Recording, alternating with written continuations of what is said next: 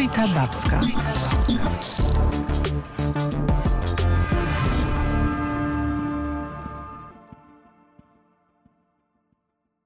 Dzień dobry. Spotykamy się w podcaście Rzeczpospolita Babska, a moim gościem jest senator Beata Małecka-Libera, e, która przewodniczy Senackiej Komisji Zdrowia. Dzień dobry, pani senator.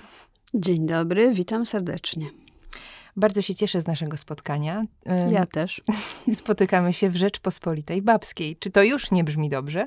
Oczywiście, ja się znakomicie czuję zarówno wśród kobiet, jak i mężczyzn.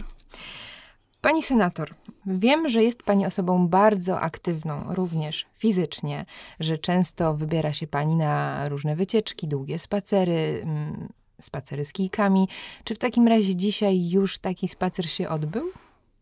Dzisiaj nie, ponieważ zaczęłam bardzo wcześnie swoją pracę. Mm, Wbrew pozorom, Senat jest tą instytucją, gdzie ostatnio, przez ostatnie dwa lata naprawdę dużo się dzieje. A pandemia spowodowała, że Komisja Zdrowia jest szczególnie aktywna. Mm, Ja z kolei z moim pracoholizmem i z e, zaangażowaniem, jakie staram się wnosić w Komisję Zdrowia, no, jestem naprawdę dość mocno zapracowaną osobą. E, I w Komisji Zdrowia dzieją się w tej chwili takie rzeczy, które nigdy dotychczas się w Senacie nie działy. My nie zajmujemy się tylko ustawami, które napływają z Sejmu i procedujemy je, ale mm, mamy mnóstwo dodatkowych zajęć, e, oprócz konferencji tematycznych. Mam zespół ekspertów, doradców Komisji Zdrowia, z którymi pracuję od ponad roku przez wiele godzin online i wypracowywujemy pewne aspekty dotyczące przyszłości w ogóle w ochronie zdrowia, ale także Komisja Zdrowia, co jest właśnie właściwie nowością w Senacie, prowadzi y, spotkania w komisji tak zwane informatyczne, czyli prosimy ministra zdrowia o informacje w danej dziedzinie z danego zakresu. Reasumując, e, jestem zapracowana, ale jestem też aktywna i to, że dzisiaj nie byłam, nie miałam żadnej aktywności fizycznej, to e, tylko e, dzisiejszy dzień, jutro jestem na pilatesie. Cudownie. E, Pani senator, przeczytałam w jednym ze źródeł, że podobno od dziecka czuła pani swoje zawodowe powołanie. Jeszcze przypomnę naszym słuchaczom, że e, jest pani lekarzem. Ma pani tytuł doktora nauk medycznych, jest pani lekarzem laryngologiem. I zastanawiam się, jak to jest, że od dziecka wiedziała pani, że chce opiekować się innymi. Skąd taki opiekuńczy impuls? Kto dla pani jest wzorem takiej skutecznej, powiedziałabym, opiekuńczości? To prawda, o medycynie myślałam mm, od wczesnych lat młodości.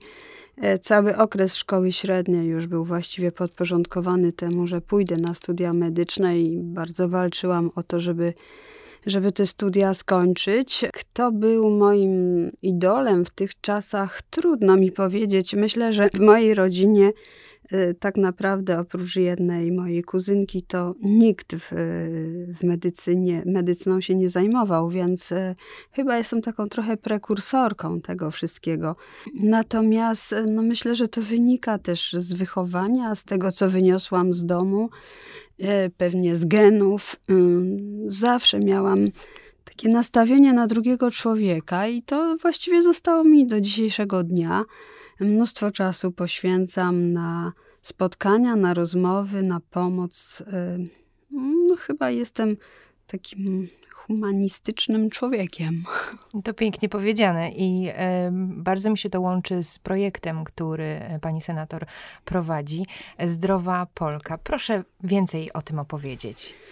To już e, drugi projekt, e, który prowadzę mm, pod kątem zdrowia kobiet. E, Pierwszy mm, 10 lat temu to były początki, kiedy mm, w Polsce dopiero zaczęto mówić o szczepionce HPV i wtedy wraz z posłankami w Sejmie zapoczątkowałyśmy taki program, który w ogóle przybliżał wiedzę o tych szczepionkach. Nazywał się Chroń to co najcenniejsze. Jeździłyśmy po całej Polsce i propagowałyśmy wiedzę na ten temat. Teraz, po tych wielu latach, niestety Jeżeli chodzi o szczepienia, jesteśmy w trochę martwym punkcie, ponieważ szczepienia populacyjne w Polsce nie weszły. E, nie jest to również pod względem świadomości akurat wiedza, którą wszystkie młode osoby mieć powinny i Uważam, że to jest absolutnie w dalszym ciągu wyzwanie, ale kolejny projekt Zdrowa Polka jest nieco szerszym. Wynika z moich doświadczeń, jakie mam przez ostatnie lata, e, obserwując e, to, że społeczeństwo nasze zdrowotnie jest e, niestety w złej kondycji.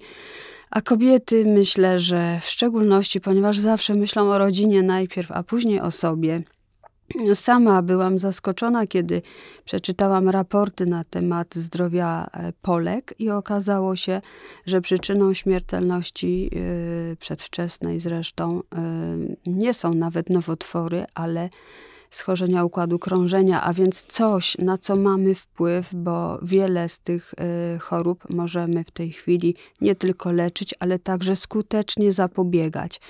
I uważam, że tej wiedzy nam brakuje. E, mimo y, tego, że młode kobiety coraz częściej biegają, mówią o zdrowej diecie, i bardzo mnie to cieszy, to jednak brakuje takiej podstawowej świadomości, e, jak wcześnie wykrywać pewne schorzenia, jak im zapobiegać, jak wpływa na to genetyka i tak dalej. I z tego, cyk, z tego powodu taki cykliczny program konferencji e, mniej więcej chyba od końca marca rozpocznę. On nie będzie dotyczył tylko nowotworów czy też e, chorób układu krążenia, ale będzie dużo szerszy. Myślę, że wiele e, różnych tematów będę adresowała do wszystkich kobiet. Mówi Pani również o czymś, co jest bardzo ważną cechą, która jest trochę zaniedbana, tak mi się wydaje, albo może nieujawniana do końca. Czyli jeśli chodzi o kobiety, najpierw zadbaj o siebie, postaw siebie na pierwszym miejscu. Dopiero potem możesz być opiekunką dla innych. Czy pani senator zawsze miała taki nawyk, od, odkąd pamięta, że zawsze dbała o siebie najpierw, a potem o innych, po to, żeby być właśnie skuteczną w tej opiekuńczości? Myślę, że nie, że myślę, że to trzeba właśnie wypracować i dlatego te konferencje i te kongresy i spotkania z kobietami są właśnie po to, żeby zwrócić uwagę, że w tym pędzie, w jakim żyjemy, bo rzeczywiście obserwuję, że każdego roku żyjemy szybciej. Trzeba znaleźć także czas dla siebie. I wracając jeszcze do tych moich kongresów, które będę propagowała, E, podzieliłam je także na takie tematy, które będą bardziej interesowały młode kobiety, ale także kobiety nieco starsze, e, bo, bo sama jestem w tej drugiej grupie i wiem, że, że to jest też ten okres, e, kiedy należy szczególnie o siebie zadbać. Chciałabym wrócić jeszcze przez chwilę do tematu, który mm, przemknął nam e, w odpowiedziach pani senator, a mianowicie do wątku domu rodzinnego. Jak pani wspomina swoje podwórko i z jaką najważniejszą lekcją wiąże się dla pani Dąbrowa Górnicza? Ja z wielką nostalgią wspominam zarówno swoje rodzinne miasto, w którym mieszkam zresztą przecież do dzisiejszego dnia. Mhm ale przede wszystkim z nostalgią wspominam dzieciństwo. I jeżeli powiem, że mam takie obrazki przed oczami, nawet zapachy niektórych dni, e, to może wydać się takie dziwne, ale ja takie obrazy przed oczami mam. I bardzo często, szczególnie teraz, po latach, lubię wracać do tych obrazków, a więc to dzieciństwo moje było przede wszystkim bardzo spokojne, bardzo ciepłe, bardzo rodzinne. Rodzice mieli czas, e, wracali z pracy i poświęcali ten czas nam, mnie i mojemu bratu. I to jest chyba jedna, jeden z tych elementów, który teraz po latach cenię sobie ogromnie. A z drugiej strony y, również była pewnego rodzaju swoboda, y, jaką mała dziewczynka biegałam gdzieś po łąkach, po lasach. Nikt nie bał się, że cokolwiek się wydarzy przez cały dzień poza domem, na, na podwórkach, na łąkach. Y, to był naprawdę piękny, beztroski czas, ale pamiętam również, że mieliśmy taką zabawę w doktora, więc to już musiało być jednak wcześniej, jak kiełkowało mi w głowie. E, I robiliśmy z, z kolegami, koleżankami z ulicy, robiliśmy zastrzyki takiemu pluszowemu niedźwiadkowi, który później zgnił, no bo był nasączony tą wodą. Więc rzeczywiście o medycynie zaczynałam myśleć wcześniej. Powiedziała Pani kiedyś, że chciałaby, by polityka była inaczej postrzegana, nie jako scena do walki o pozycję, tylko działalność w interesie drugiego człowieka. Zastanawiam się, czy udało się ten cel osiągnąć i czy kobiety mogą zmienić politykę. Polityka jest brudną grą. Niestety muszę to bardzo mocno powiedzieć, bardzo brutalną i hmm, kobiety w tym, w tym kręgu, no oczywiście ja nie mogę mówić za wszystkie osoby, ale mm, jest to trudny świat. Ja w tym świecie polityki odnalazłam się chyba tylko i wyłącznie dlatego, że staram się w polityce zajmować tym, mm, co umiem, co rozumiem i co chcę robić. Zajmuję się zdrowiem i nie znam się na innych tematach. Mm, nie opowiadam różnych rzeczy, że jestem polityczką od wszystkiego. Nie.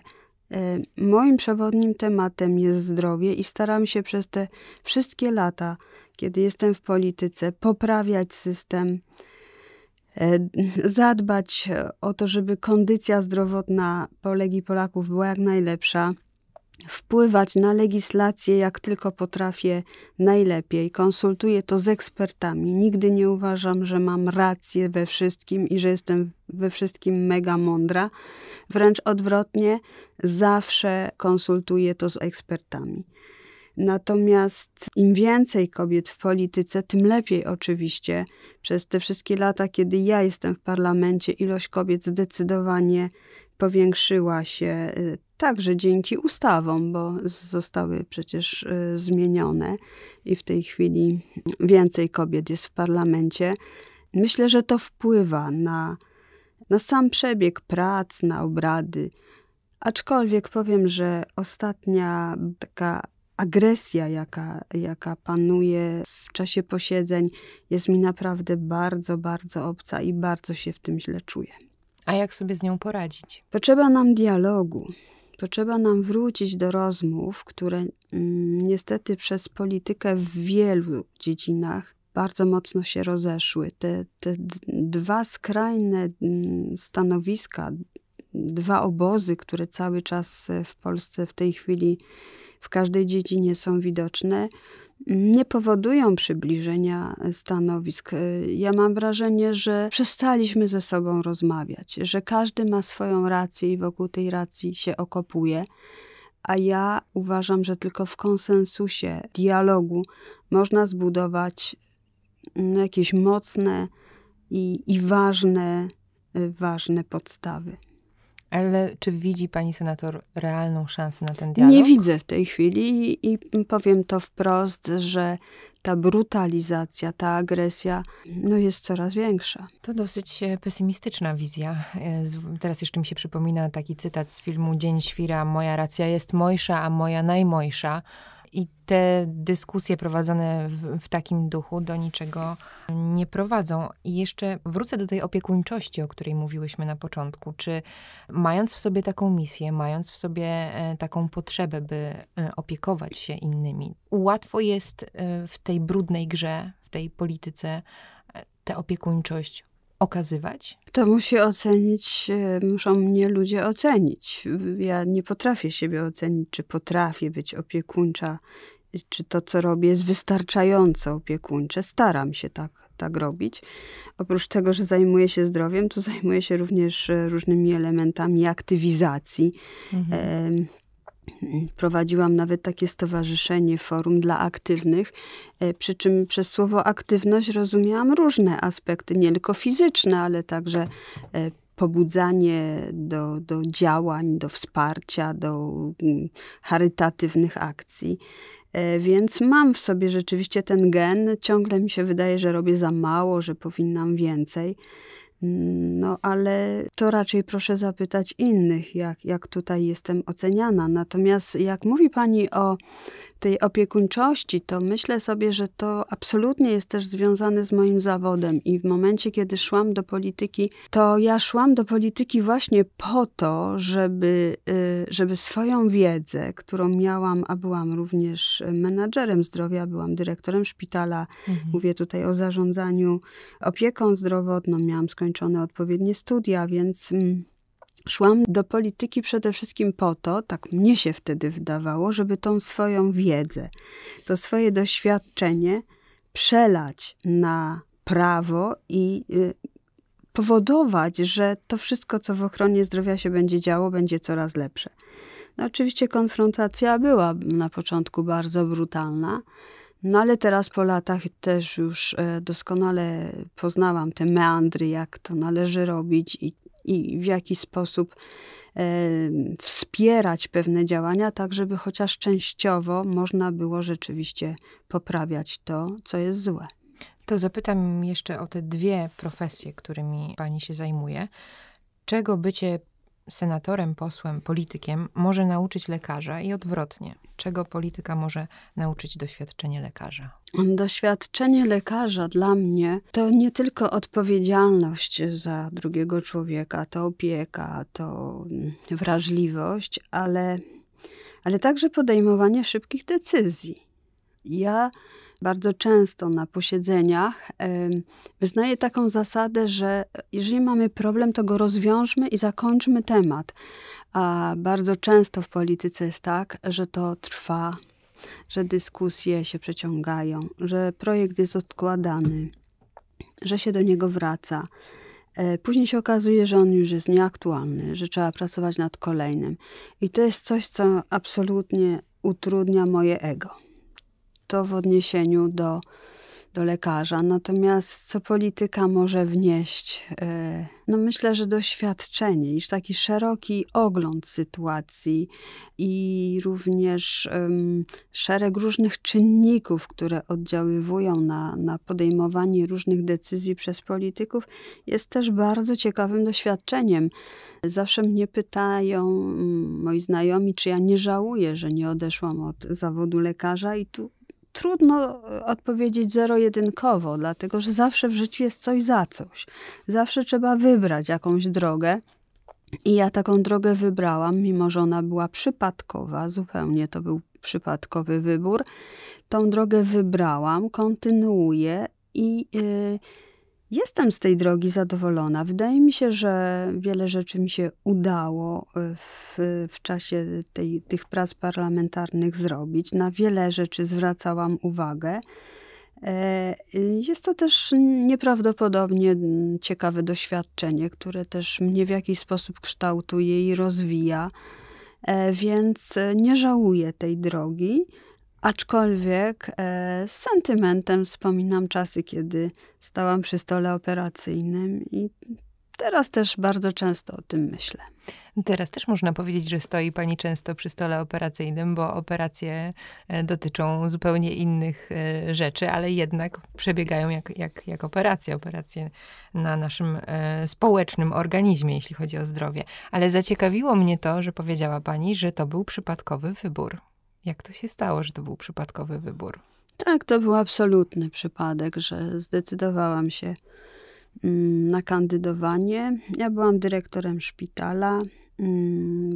Wydaje mi się, że nieźle nam się zarządzało. Miałam dobry zespół i wsparcie w tym zarządzaniu, co jest, podkreślam, bardzo ważne. Bardzo dużo osiągnęliśmy w szpitalu. Szpital przez kilka lat rozwinął się w sposób nieprawdopodobny i naprawdę było dużo sukcesów. Także nawet wynik finansowy, co w tych czasach było trudne, został poprawiony. I y, z tego względu stałam się też znaną, rozpoznawalną osobą w regionie.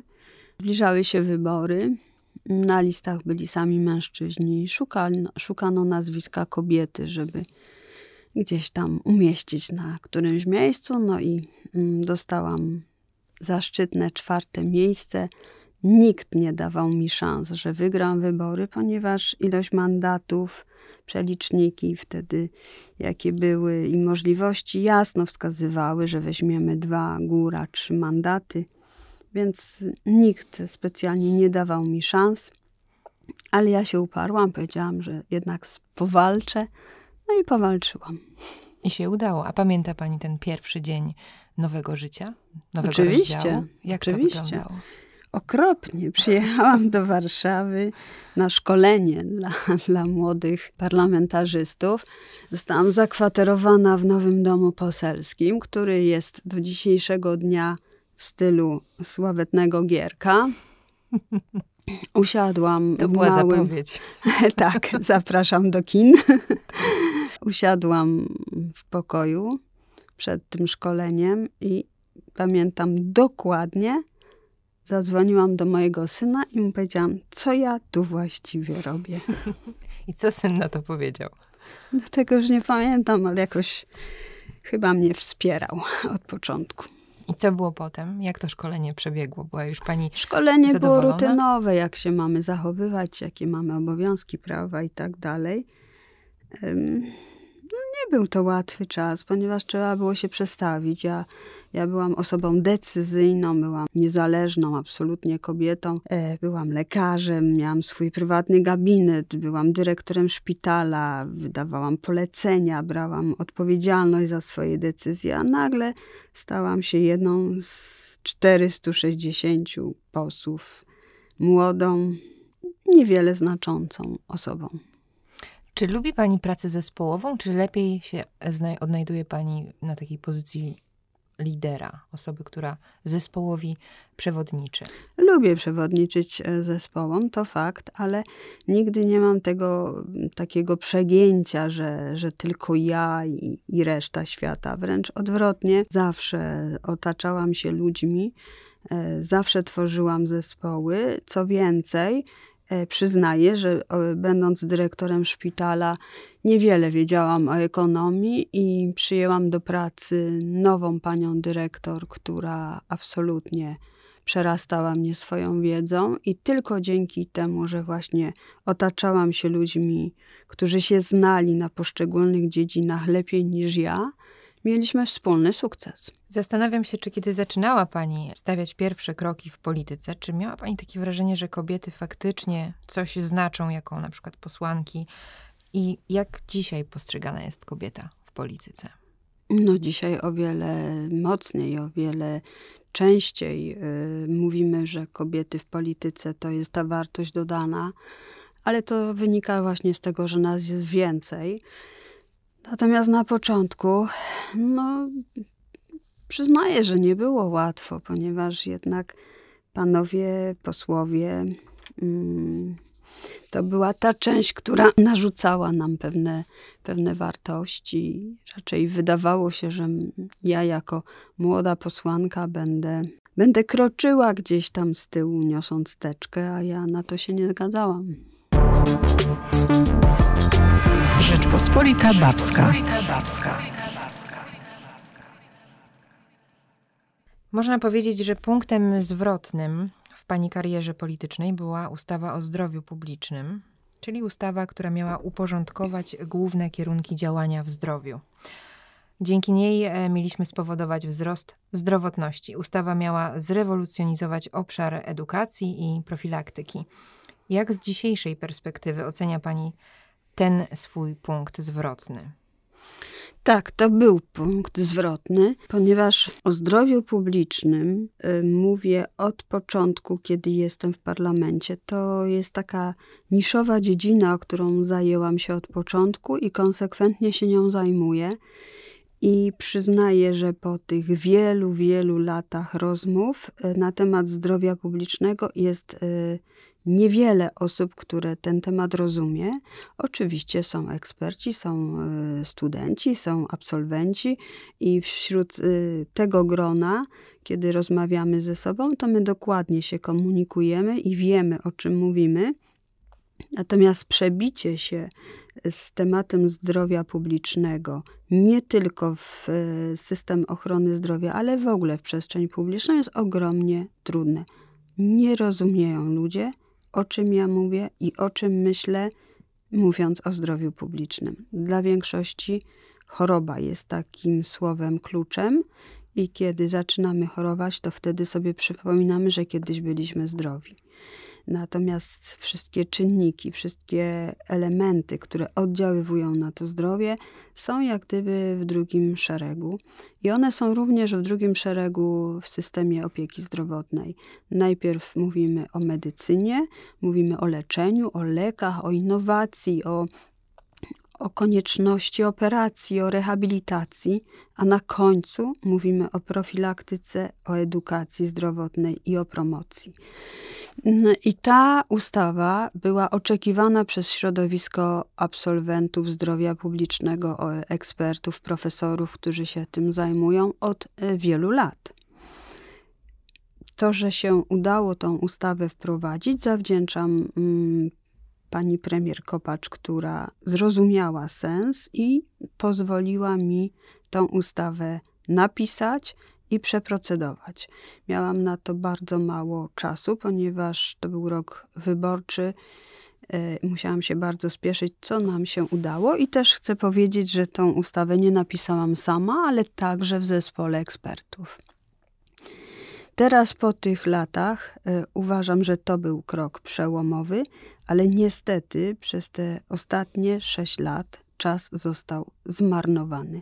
Ona nie jest realizowana, nie jest odpowiednio wyeksponowana, nie ma należytego miejsca.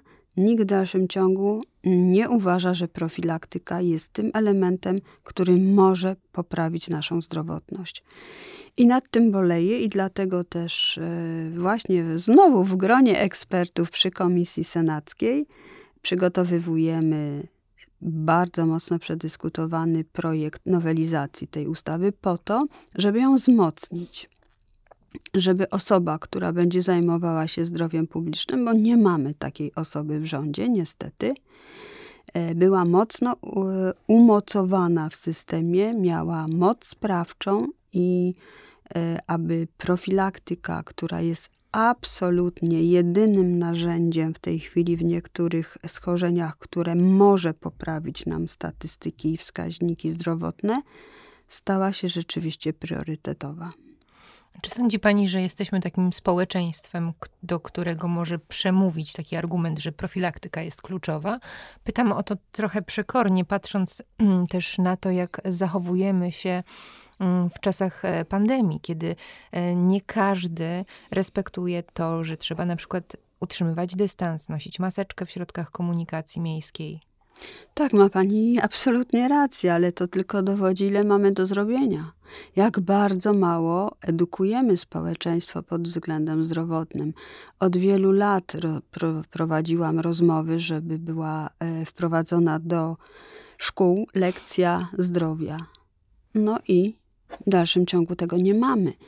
Jeżeli młode dziewczyny, młodzi chłopcy czerpią wiedzę o zdrowiu z internetu i z Google'a, to to jest dramat. To jest po prostu dramat. Taka wiedza fachowo powinna być na tych lekcjach dostarczana.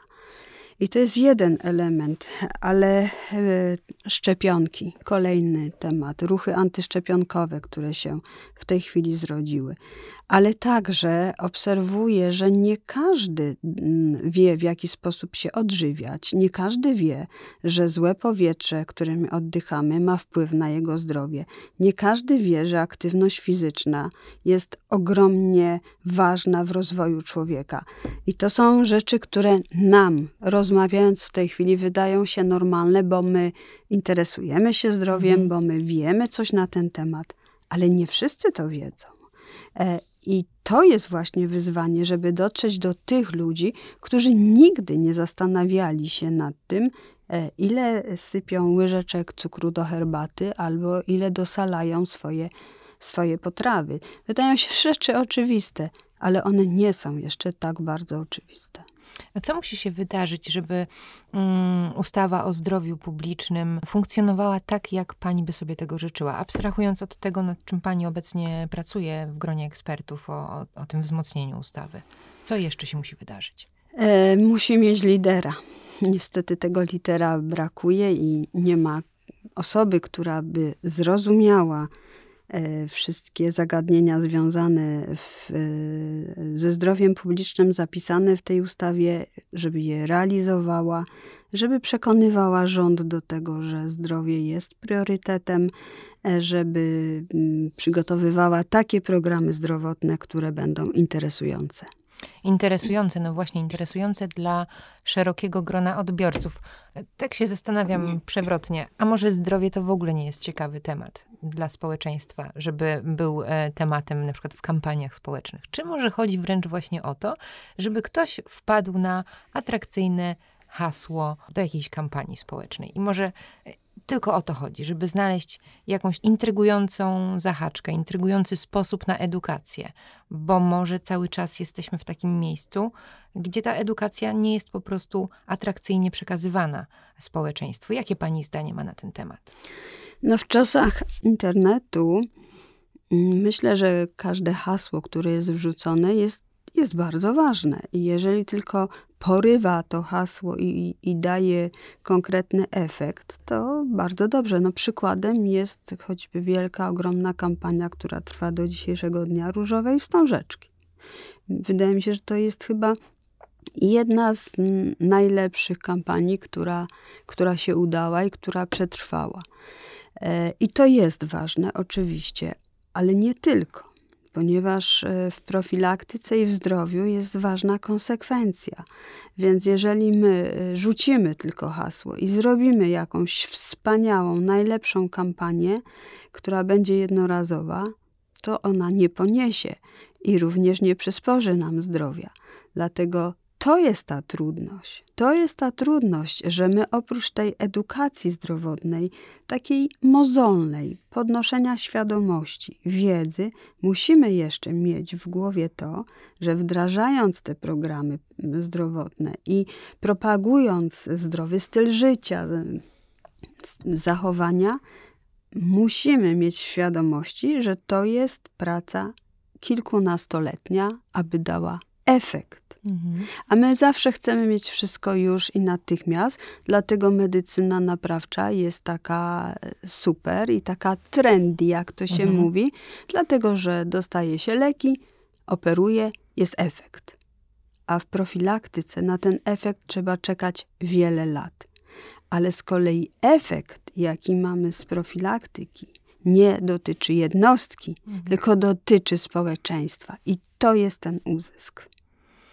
No ja myślę, że zdrowie publiczne w naszym kraju ma lidera. On tu siedzi przede mną właśnie i pije herbatę, tylko czeka na dobry moment, żeby się ujawnić. W takim razie proszę powiedzieć, jakie hasło wyborcze widziałaby pani dla Rzeczpospolitej Babskiej?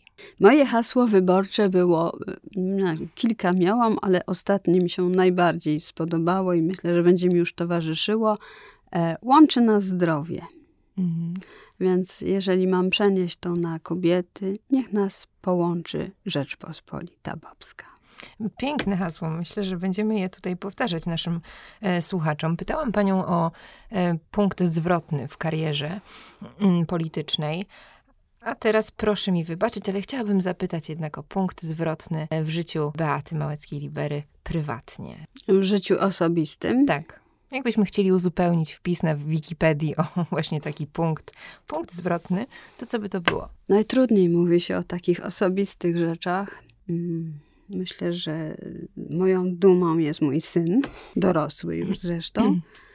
E, punktem zwrotnym, powiem trochę przewrotnie, jest fakt, że przyjechałam do Warszawy i że wiele czasu spędzam także tutaj w Warszawie. Mam tutaj wspaniałego partnera życiowego, e, co było punktem zwrotnym. Natomiast właśnie to, że żyję w dwóch miastach, w jednym dużym, zupełnie innym i w drugim nieco mniejszym, które jest moim miastem rodzinnym, powoduje mi chyba patrzeć na wiele problemów z dwóch różnych perspektyw. I to jest naprawdę ciekawe doświadczenie. A łatwo się tak żyje w dwóch miastach? Bardzo trudno. Jak pani Ja żyję cały czas na walizkach. Jestem kobietą podróżującą. Wiecznie w podróży.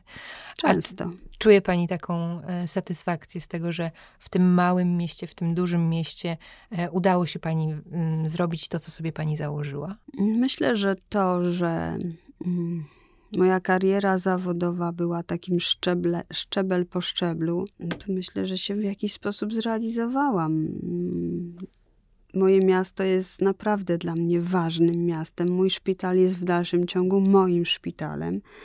E, bardzo śledzę, co się w nim dzieje. Czasami boleję, że już nie mogę mieć wpływu i decyzji na niektóre wydarzenia, które tam są. No ale z kolei mam wpływ na inne, więc to wszystko bardzo się przeplata. I jeżeli patrzę w przeszłość, to mogę powiedzieć, że starałam się robić i robię do tej pory wszystko, aby, aby pomagać, aby się miasto rozwijało, aby były nowe, nowe jakieś propozycje dla, dla, dla ludzi w mieście. Spotykam się z seniorami. Od 10 lat prowadzę Marsz Seniora. Zaczynałam od kilkunastu osób, teraz na, na marsz przychodzi 200, 300. Wszyscy się pytają, czy będzie w tym roku. To jest to, co trzyma mnie. A co pani widzi, kiedy patrzy w przyszłość? Niestety nieuchronnie zbliżam się do tego, że pewnie niedługo będę musiała już jakoś zmniejszać tą swoją aktywność, ale na ten moment jeszcze nie. Jest pani też kobietą charyzmatyczną. Taki tytuł otrzymała pani swego czasu. I tych tytułów i nagród jest na pani koncie niemało. Czy właśnie one dają pani największą radość, czy e, jednak bardziej czerpie pani, radość, czerpie pani radość z tego, że na przykład jakaś kobieta w prywatnej rozmowie na osobności powie pani, że zmieniła swoje życie patrząc na to, jak pani funkcjonuje, jak pani działa, jakim hołduje mm, wartościom? Tytuły są ważne, nie ukrywam, że jest to ukoronowanie pewnych działań i sobie bardzo cenię te tytuły, ale tak, bardzo często pomagam pojedynczym osobom i, i to chyba jest taka zupełnie mm, najprostsza pomoc, jaką można sobie czasami wymyśleć, począwszy od jakiegoś wsparcia duchowego, finansowego, czy, czy, czy zaproszenia na przykład do współpracy. Więc różne formy organizowałam i organizuję, i to jest chyba dla mnie najważniejsze. Jakiego tytułu można życzyć pani na przyszłość? Nowego, który zdobędzie pani i będzie ukoronowaniem pani pracy. Myślę, że to nie o tytuły chodzi. Naprawdę, jeżeli, jeżeli otrzymuję y, jakieś podziękowania, jeżeli ktoś przysyła jakieś serduszko i pisze, że dziękuję, to to jest chyba najlepszy tytuł. Serdecznie dziękuję pani senator za tę rozmowę.